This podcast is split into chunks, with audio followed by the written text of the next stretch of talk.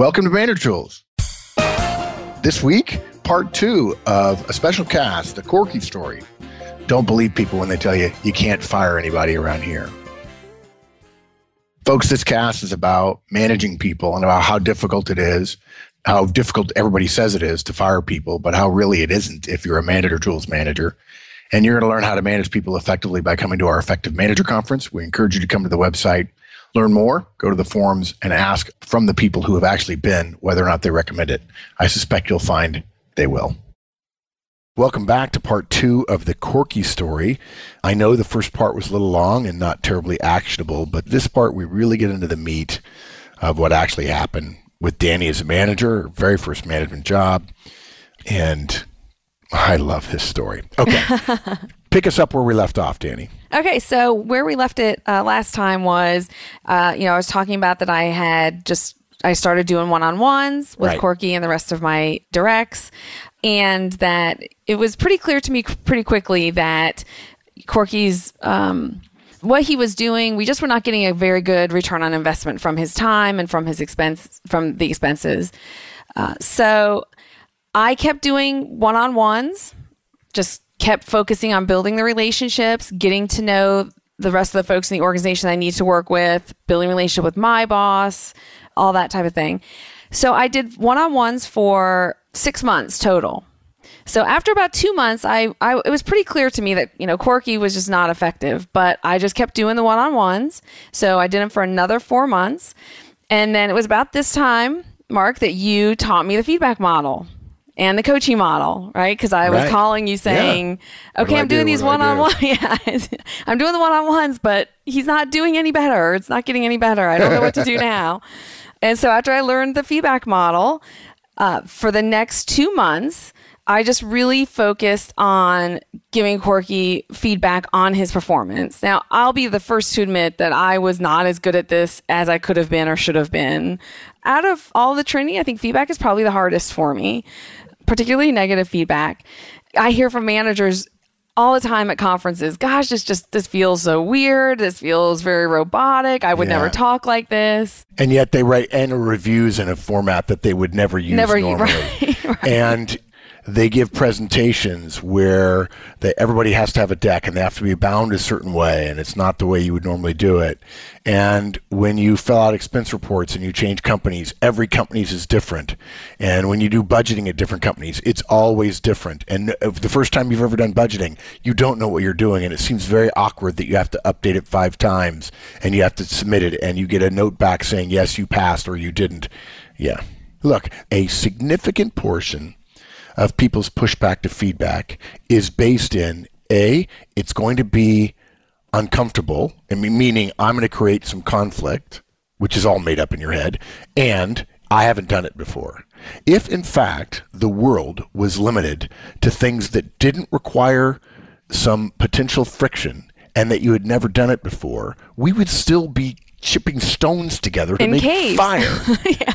So, absolutely. Yeah. Absolutely.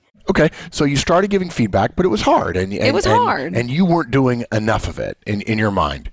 I wasn't, So when you say not enough, how much were you giving? How often? Virtually every week you had a one-on-one with Corky where he hadn't done his job in some fashion, right? Yes. So were you giving him feedback during the week? Were you talking to him on the phone, or were you waiting to the one-on-one? I have to be totally candid. I will have to say that most of the feedback that I gave Corky was during the one-on-one. Sure, because he was traveling and you weren't. He was traveling, yeah. Or you were too. We in different parts, yeah. Right, okay. How much did you give? At least one piece a week, and usually I would say 2 on average. Okay. This point. Later I got better at it, mostly negative. Yeah. Yes. Okay. Yeah. Yeah. Would you say that you did well? Forget for a moment. Stop beating yourself up about how much. Would you say that you were truthful, or that you were faithful to delivering it in a pleasant way? Oh. I would say 60 to 70% of the time I did pretty well with that. Okay. Good. It was a very emotionally, I don't want to overstate it, but I had a lot of angst around it. I wasn't doing it. I'm not worried about angst. Okay. Folks, don't worry if you're a little uncomfortable delivering it. I'm worried that you were delivering it with negativity. I don't think there was negativity. Okay. In that, you know, I didn't raise my voice and I didn't call him names or anything like that. Wow. Yeah, but that would be particularly extreme. Yes, yes. I would say I wasn't pleasant. Okay. Right? Okay. I would say it was probably more. Yes. Okay. Mm-hmm. Fair enough. That's how I would describe it. Yeah. I would say I definitely didn't have a smile on my face, but I wasn't scowling. Okay. The big step for me was to not scowl. To not be angry, to not show your anger. To not show the anger. Well, this is interesting. Yeah. I think it's helpful for people to understand you were angry. You were frustrated. I was very. Yeah. Very. And what we're saying here is you can feel angry and still give negative feedback. Yes. You just have to be careful. You have to monitor your own emotional state. And for me, that was the goal. I considered it a success if I got through the one-on-one and got through giving him negative feedback while staying neutral. Yeah. And just kind of staying in that neutral gear. I think when you're starting something new, I think that's probably a completely legitimate goal to set. I think. That's just me. I mean, I think we're all way too hard on ourselves. And I think sometimes at conferences when you and I deliver feedback, people are like, oh, I couldn't do that. And so, it's a bit like saying, well, if you're watching, who's an example today? If you're watching a golfer hit a golf ball, you'd say, well, a pro golfer, you're like, I couldn't do that. Yeah, well, that's not a reason not to go play golf, right? Right. I mean, golly. Which I you mentioned golf, and that reminds me of I shared with you last week during our one-on-one. I've just started taking golf lessons, and just getting the grip and the stance. And my first lesson, I felt very awkward, and I kept saying to my coach, "This feels weird. This feels weird." And it was total out-of-body experience because she said to me, well, that's just because you haven't done it before. And I stood up and I stepped back from the ball and I looked at her and I was like, I say that every week in my job when I'm training people. I tell them, it just feels weird because you haven't done it before. But once you do it a couple hundred times, it'll be fine. And she laughed. Here is the revelation that I hope people are listening. This is going to be one of the 20 or 30 most important things I ever say in a podcast. The reason why you learning golf is different than managers learning management is that when you show up to work and you are a manager, by definition, because of your role, you are managing. Everything a manager does is by definition managing. So therefore, it's easy to reject feedback because you can still say, I'm managing. If, however, you reject swinging the club, you're not playing golf. Right. And so people think, well, I am managing. I'm just not doing it that way. Whereas when it comes to golf, you actually do. No matter what you say about playing golf, you have to swing the club and you have to hit the ball. And so that's why people feel like they can get away with saying, well, yeah, it's hard, so I'm not going to do it. It's because of the role. It's because of the role you're in as a manager. The question is not, are you in the role? The question is whether or not you are prosecuting or executing that role to the best of your ability. And that's where managing and learning feedback is similar to the golf lesson. Anyone who picks up a golf club and swings at a ball, even if they're 1 year old, is playing golf, right? Mm-hmm. But they may not call themselves a golfer, but most managers can get away with not improving. The problem is, deep inside, they know they can be better. For me, with the feedback, the one-on-one, I couldn't let myself off the hook. During the week, I could let myself off the hook, right? Right. But during the one-on-one, it was staring me in the face of, yep, I can't go through this one-on-one without giving him feedback. I have no reason at this point. I have no justifiable excuse. You can't say I'm too busy to give feedback if you're sitting in a one-on-one. Sitting right in front. That's right. That's right. Good. So at this point, we're halfway through the year. And so it was time for me to give Corky his mid-year review. One of the things I'll say that the American Cancer Society did well around management was they had a pretty robust review process, and they really stuck to it. So 6 months in, I have to give him his 6 months review. So of course, I've got 6 months worth of one-on-one notes. I've written down, when I gave him feedback during the one-on-one. So I sit down, I write the review, lots of examples of Corky's behavior and his failure to deliver results. Right. Okay. Now, I gave him a score. We did a rating of 1 to 4 with 1 is complete failure to meet expectations and 4 exceeding expectations. And you had to, you know, give a ranking, and you could not do decimal points. It had to be the whole number. You couldn't say 2.5 or something like that.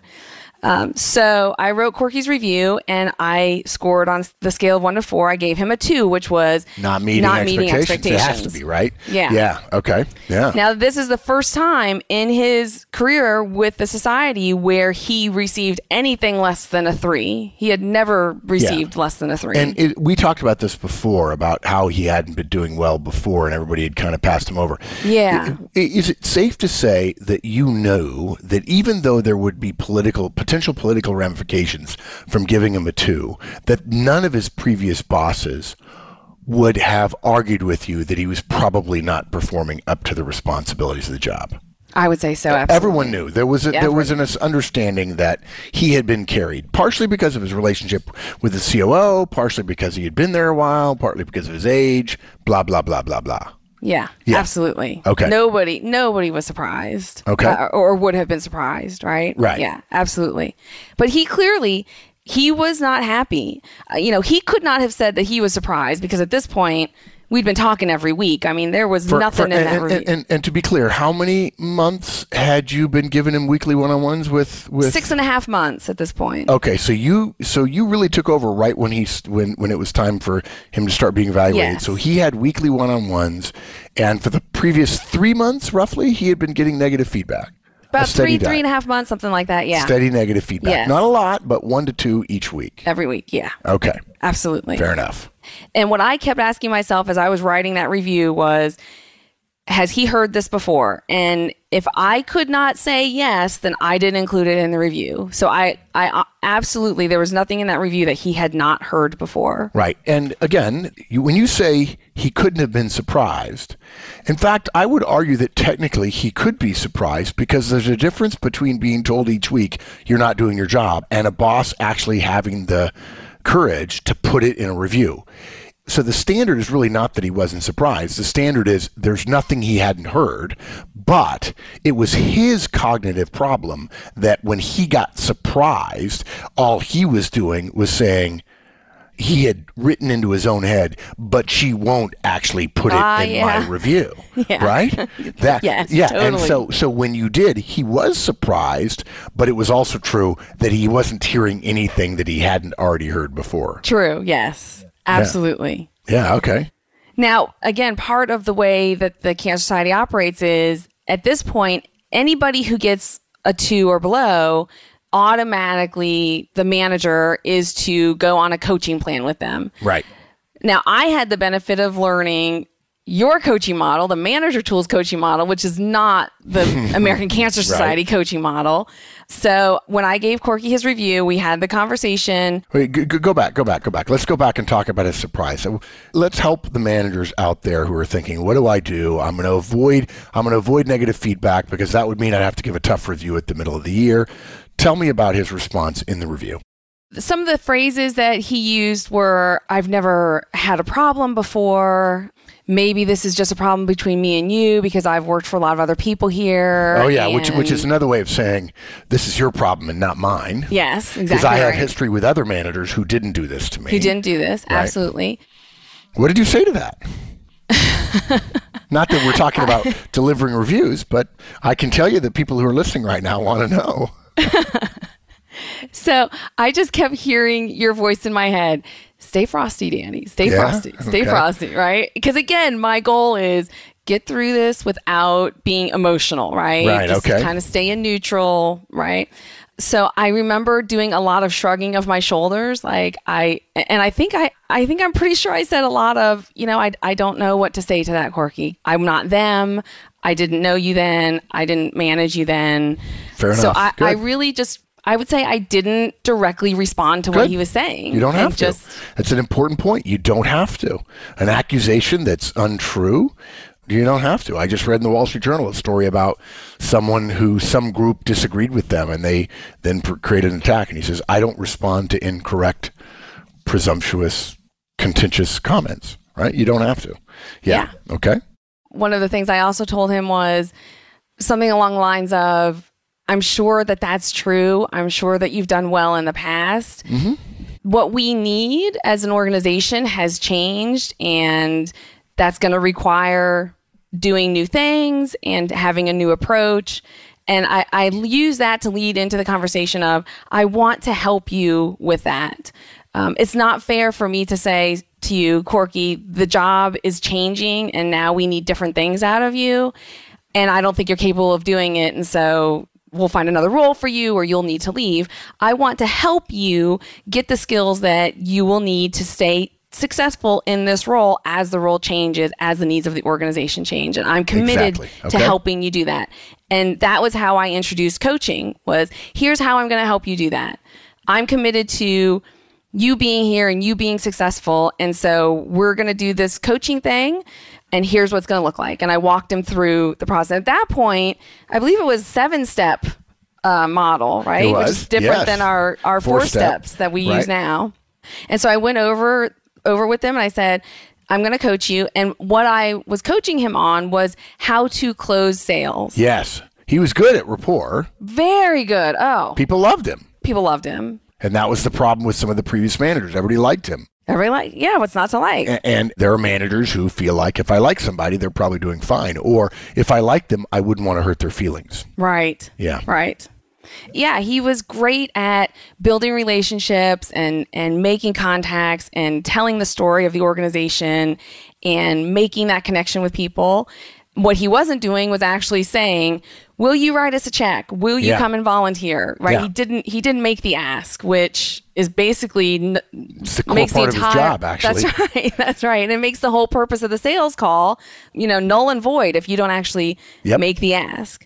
So I said, I'm going to coach you on how to close sales. And I told him, I said, Corky, look, I don't care if you make 100 asks and get 100 no's. Right. Now, I knew that was not exactly unlikely going to happen. Right. Well, but I wanted him to understand this is not about you getting 100% yeses all the time, right? This is about you changing your behavior, because I know if you change that behavior, look, you're going to get more yeses than nos. I don't want you focusing on, I'm only going to do it if I know I'm going to get a yes, or, I'm afraid of doing it because I might get a no, and then Dan will be upset because I got, 2 no's this week and only 1 yes. And like I said, he was so good at building rapport that I knew that if he'd made the ask, more people would say yes. You'd get yeses. Of course you would, yeah. But he had a fear of failure, right? Which, folks, to be honest, is completely legitimate. When you failed in school, you got an F. And in some cases, your parents were upset and there was punishment after the failure. It wasn't as if the failure was enough. You then got punished, which is weird when you think about it, because usually you do something and then you get punished. To get punished yet again, the way you do when you're a kid often, is not helpful. It's not helpful in some ways. I remember my parents saying to me, I'm not going to give you $20 for an A. The A is the reward for the hard work. Your parents and my parents went to the same parenting school. Yes, they did. Yeah, which is to say the Marine Corps parenting. Even though my dad wasn't a Marine, my mom should have been. She'd have been the commandant of the Marine Corps. And my dad was in the Marines. Exactly. I think it's normal for folks to fear failure. And the easiest thing to do when you fear failure is to do nothing. Unfortunately, in the world we live in today, in the professional world, there's a form of failure of doing nothing, right? Absolutely. Because you didn't achieve the goal. Okay, good. Absolutely. So you started coaching him. You used the coaching model. After immediately after the review, he had been working for you for 6 months. He'd been getting a steady diet of negative feedback, perhaps not as much as he deserved, but you had clearly laid the groundwork that you are not meeting expectations for 3 months.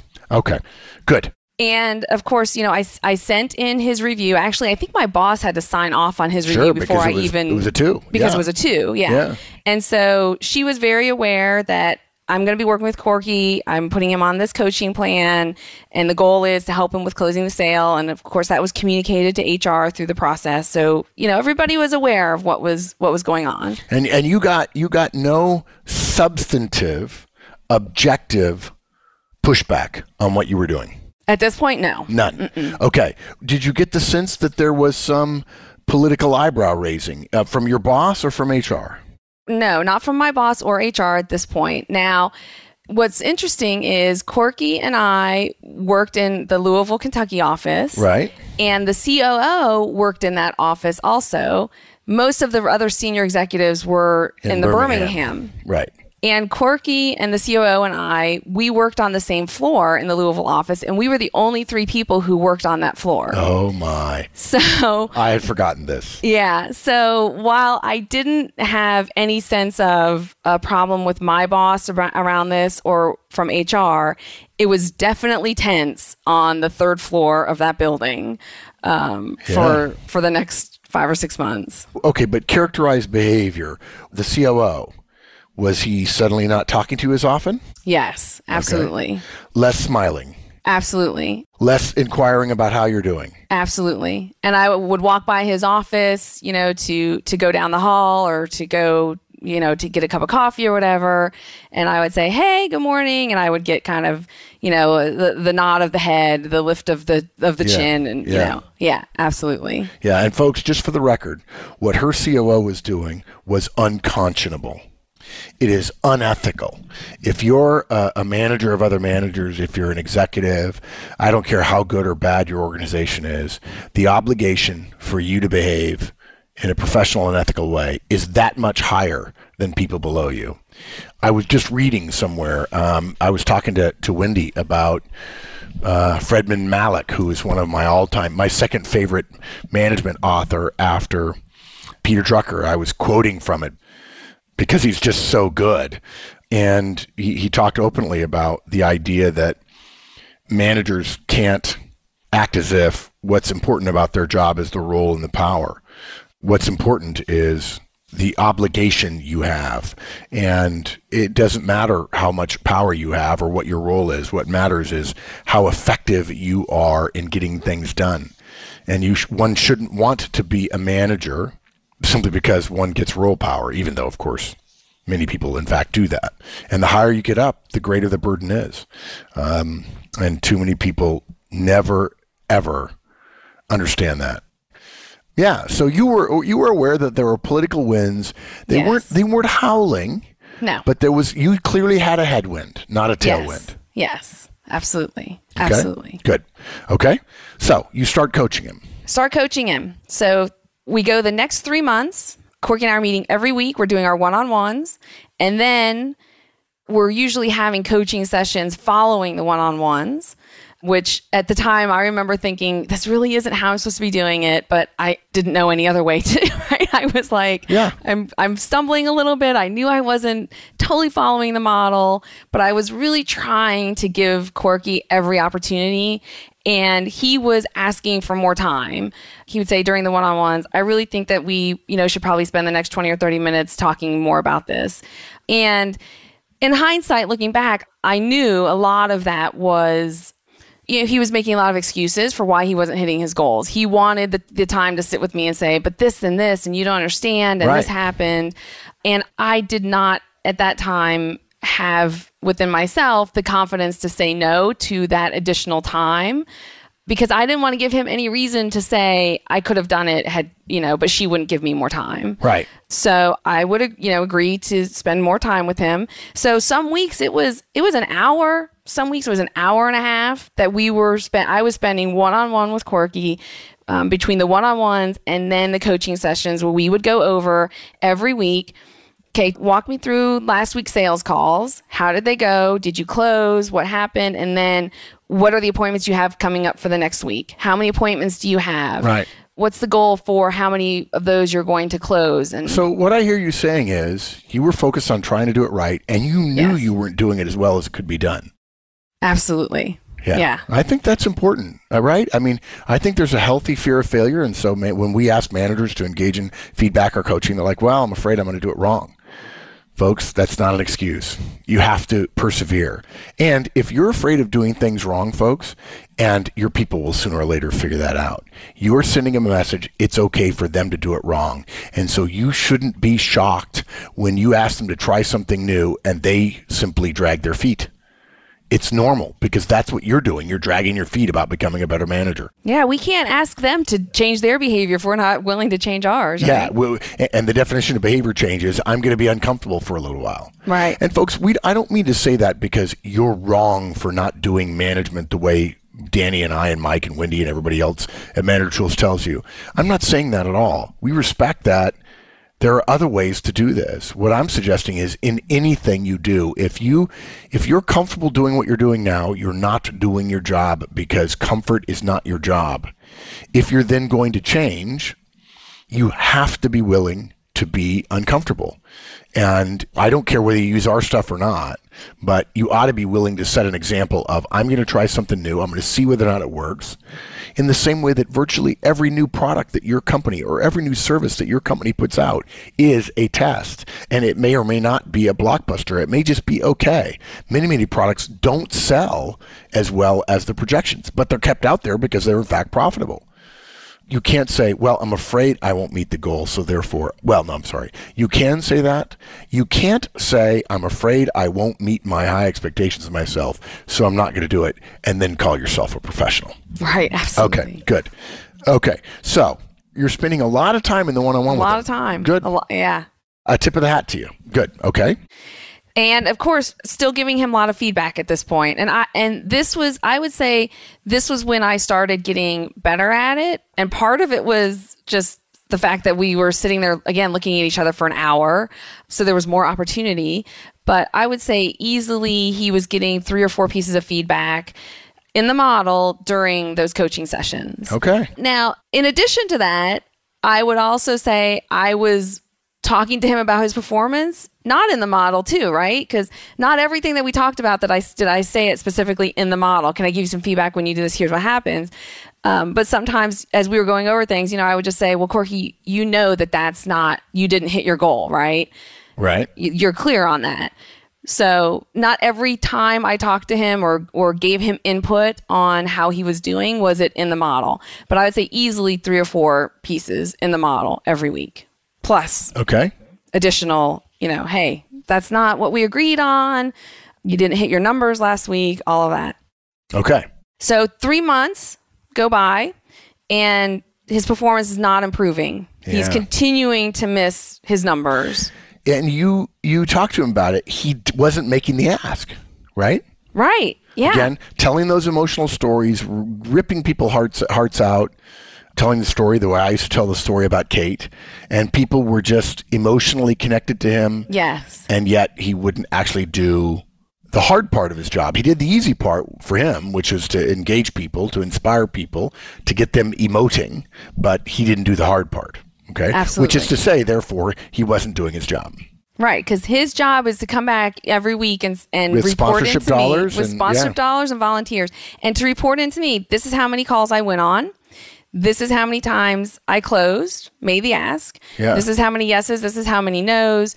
This is what I asked for. I made a total of $55,000 worth of asks, and I got $20,000 worth of yeses. Yeah. It was all in black and white as far as the numbers. It was very specific, measurable, objective numbers every week. Right. And he was missing them. Okay. So. This is now, at this point, this is 9 months after I started managing him. Right. So we have 3 months left until the year is over, and I'm going to have to write his year-end review. By the way, you gave him a 2, and of course, HR had to be involved, 6-point part. What did HR do to assist you in a proactive way to keep him from having a really dangerous situation, which is an end-of-year formal review, which says failing to meet? Sadly, nothing. Nothing. Yeah. And guys, I just came back from Sydney. I got back from Sydney about 9 o'clock last night. It's 3 o'clock in the afternoon. Danny and I are recording right now. And folks, I got to tell you, we had a guy at the Sydney conference, Alan, who was an HR guy, and Alan Arthur. And he just absolutely fabulous guy. Alan, if you're listening, I loved having you in the front row. And, he was okay. He joked about the fact that I knew he knew I was a recovered HR hater, and he said, "Mark, the only reason I listen to you is because you're so direct and so candid." So this is one of the reasons why we hate HR. HR is going to potentially work to protect Danny's organization against Danny, because Danny, hypothetically, managers would say, well, what is HR going to do to me at the end of the year? But are they proactively helping? No. And guys, I hate to be cynical. You know why? Because they don't know how, because they've never actually coached anybody, because they're not willing to get into the weeds. They're willing to hold a hand over Danny's head and say, heaven forbid you do this poorly, because we'll chop your head off. Which that's no kind of help at all. No. It's just oversight with potential complications. Yeah. Okay. All right. So HR is not helping. HR is not helping other than saying, you know, you need to coach him. Yeah. Okay. I mean, that's all they said, right? You know, exactly. Need to put him on a coaching plan. Not they actually know what that is. Yeah. No. So we have 3 months left in the year. And at this point, it's clear to me, you know, he has 3 months to turn things around. And if the previous 9 months are any indication of the next 3 months, this is not going to end well for Corky. I mean, there's no way that, given what has happened for the last 9 months, that I can give him the kind of review that he would need to have to recover from the two that he got at the mid-year. And if he didn't get a good review, then for me at that point, I believe my responsibility is to recommend termination. I mean, it's been a year, right? Yeah. For me, I'm looking at... Well, it's been a year. No, it's not fair to say it's been a year. It's been a year of poor performance and concerted management, relationship building, guidance, coaching, offering of skill improvement, and suggestions with no change. Right. That's what the year has been. Yeah. And then when you say that, saying it's been a year is, okay, you're right. The burden is completely on him. Okay? Absolutely. You see that coming. Okay? And so I think the only fair thing for me to do at this point is tell Corky, we're 3 months away from me recommending termination. Right? That's the right thing to do. It's absolutely the right thing to do. And so at this point, we have a process. Well, I would even say it a little bit differently. You're talking about time, and everybody's operational tempo everywhere in the world is different. Yeah. I would say it's a combination of the time and the fact that you had the awareness that there was no way, without an epiphanic sort of change, he was going to get where he needed to be. And at that moment, you are obligated to say something that the consequences are likely to happen. Yes. Yeah. Exactly. Okay. Right. Okay, so what'd you do? Exactly right. Right. So I prepared a MFR, Memorandum for Record, which is what the organization requires me to do at this point. Right. 6 months, HR said you should coach him, but they didn't really have anything to help you with, right? Help you with that. But at this point, HR says, now it becomes more formal. We expect an MFR, a Memorandum for Record. Okay. Yes. So now the Manager Tools coaching model that you're applying and the one-on-ones and feedback are now dovetailing or interacting with, at least, the organizational minimum standards for legal protection, if you will, relative to termination or formal sanctions against someone's failure to perform. Absolutely. And I cannot imagine being prepared to do that or being able to do that well, to follow the organization's requirements, had I not been doing what I had been doing for the previous 9 months. Well, of course. And that's why when managers don't know how to coach and they don't therefore coach, they don't want to give bad reviews. And that's why other managers gave him okay reviews, because they did not feel, I mean, because they're humans, they recognize that to not talk about one's failure to perform and then somehow at the end of the year say, well, you failed to perform is unethical. Yeah, that one has to engage in behaviors between the awareness and the actual delivery of an evaluation that attempts to mitigate the problem. But lacking any way to do that, they don't do it. And then they let themselves off the hook by giving them what everybody else has given them before. And I can assure you that people before you, when they were managing Corky, they were worried. And then they went back and looked at his performance reviews and realized everybody had given him twos. Yes. And that was the moment that they went, oh, I'm off the hook. Yeah. There's no way this guy suddenly started performing badly with me. Right. No way in heck. So clearly, that moment, there was dread in those managers, and they went to HR and say, hey, can I see Corky's performance reviews? I'm getting ready to write his. I want to be accurate or whatever. And they went and they said, oh, that's the answer. I'm off the hook. Yeah. Yeah. And, by the way, HR probably knew he was a poor performer, and they saw those reviews come in, and they didn't do a darn thing about it. They didn't do a thing. Right. Yeah. That's exactly right. And their bosses, those managers reported into VPs, and they knew, and they had to sign off on those performance reviews also. It was urban legend in the organization, don't give a two because then you'll create all kinds of work for yourself, right? Because as soon as you give a two, you have to start doing all of this other stuff that HR requires, right? So it's also, you know, for managers was, well, I don't want to create a whole bunch of extra work for myself. And clearly, nobody else thinks this is a problem because it's been happening for so long. Everybody else has just been passing it along. Yep. Yeah, absolutely. So I sit down with my notes, my notebook, my one-on-one notebook for Corky. I go through, I put the MFR together, right? Detailing out specific dates of one-on-ones. This is one of the reasons why I tell people at conferences, this is one of the reasons why I love the Manager Tools one-on-one form, because on it, it has a place for you to write the date. It has a place for you to write the time. And then I often tell managers, not only did I write the time that the one-on-one started, but I would also write the time that the one-on-one ended. So that when I sat down and wrote that MFR, I could say, on April 25th, I met with Corky from 1 o'clock until 2:15. And here are the things we discussed. And here were his deliverables. And here were how he missed it. And I never heard back from HR that, oh, that made a difference. But I can't imagine that having that specific of details where somebody or manager could say, on this date, I met with them from this time to this time, did not add some credibility, right? Yeah. To those notes, to that document.